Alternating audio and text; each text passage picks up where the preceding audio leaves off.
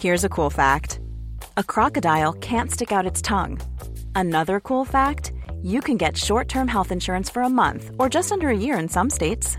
United Healthcare short term insurance plans are designed for people who are between jobs, coming off their parents' plan, or turning a side hustle into a full time gig. Underwritten by Golden Rule Insurance Company, they offer flexible, budget friendly coverage with access to a nationwide network of doctors and hospitals. Get more cool facts about United Healthcare short term plans at uh1.com. Heraldo Podcast, un lugar para tus oídos. Tesla tendrá una planta en México, pero la pregunta del millón sigue siendo ¿en dónde estará? Esto es Primera Plana de El Heraldo de México.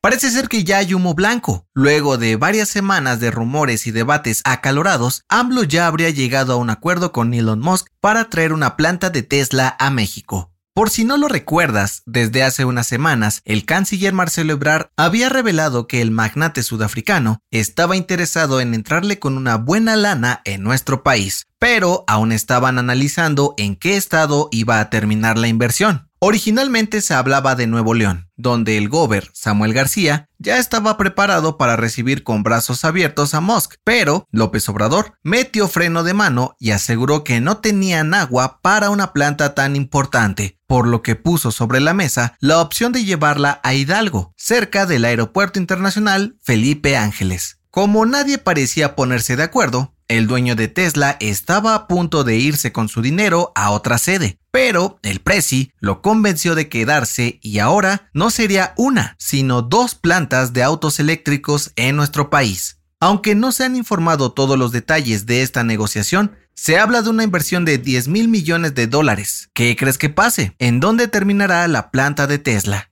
Gracias por escucharnos. Si te gusta Primera Plana y quieres seguir bien informado, síguenos en Spotify para no perderte de las noticias más importantes.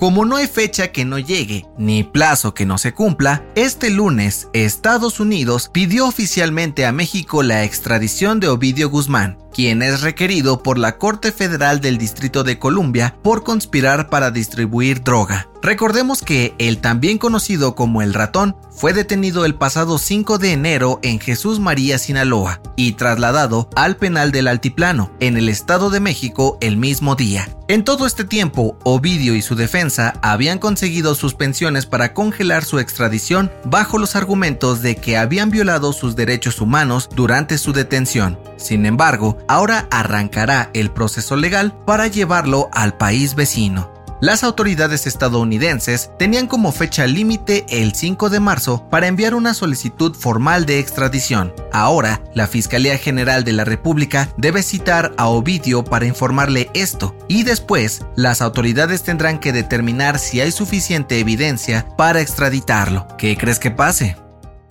En otras noticias, en la mañanera de este lunes, la Secretaría de la Defensa Nacional dio a conocer que el tren Maya iniciará operaciones el 1 de diciembre del 2023, cuando se cumplen cinco años del gobierno de AMLO. Además, revelaron que en julio recibirán el primer tren para realizar pruebas. En noticias internacionales, este lunes un nuevo sismo magnitud 5.6 sacudió el este de Turquía en una de las zonas más afectadas por el del pasado 6 de febrero. De acuerdo con las autoridades locales, al menos una persona murió y varias decenas resultaron heridas. Y en los deportes, Argentina arrasó en la gala del premio The Best de la FIFA. Lionel Messi fue reconocido como el mejor jugador del mundo en 2022. Además, Emiliano El Dibu Martínez fue galardonado como el mejor portero y Lionel Scaloni el mejor entrenador del año.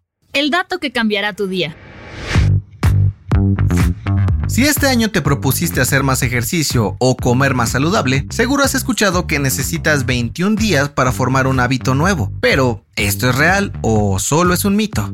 De acuerdo con una investigación publicada en la revista europea de Psicología Social, esto es un mito, y es que la adopción de un nuevo hábito depende de la dificultad del mismo. Por ejemplo, comer mejor o hacer ejercicio puede tomar en promedio 18 días para acostumbrar al cuerpo, mientras que aprender un idioma y perfeccionarlo o incluso dejar de fumar puede llevarnos poco más de un año.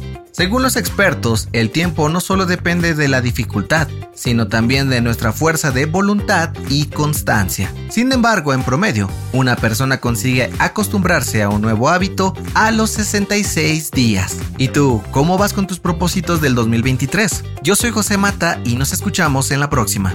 Esto fue Primera Plana, un podcast del Heraldo de México. Encuentra nuestra Primera Plana en el periódico impreso, página web y ahora en podcast. Síguenos en Instagram y TikTok como El Heraldo Podcast y en Facebook, Twitter y YouTube como El Heraldo de México. Hasta mañana.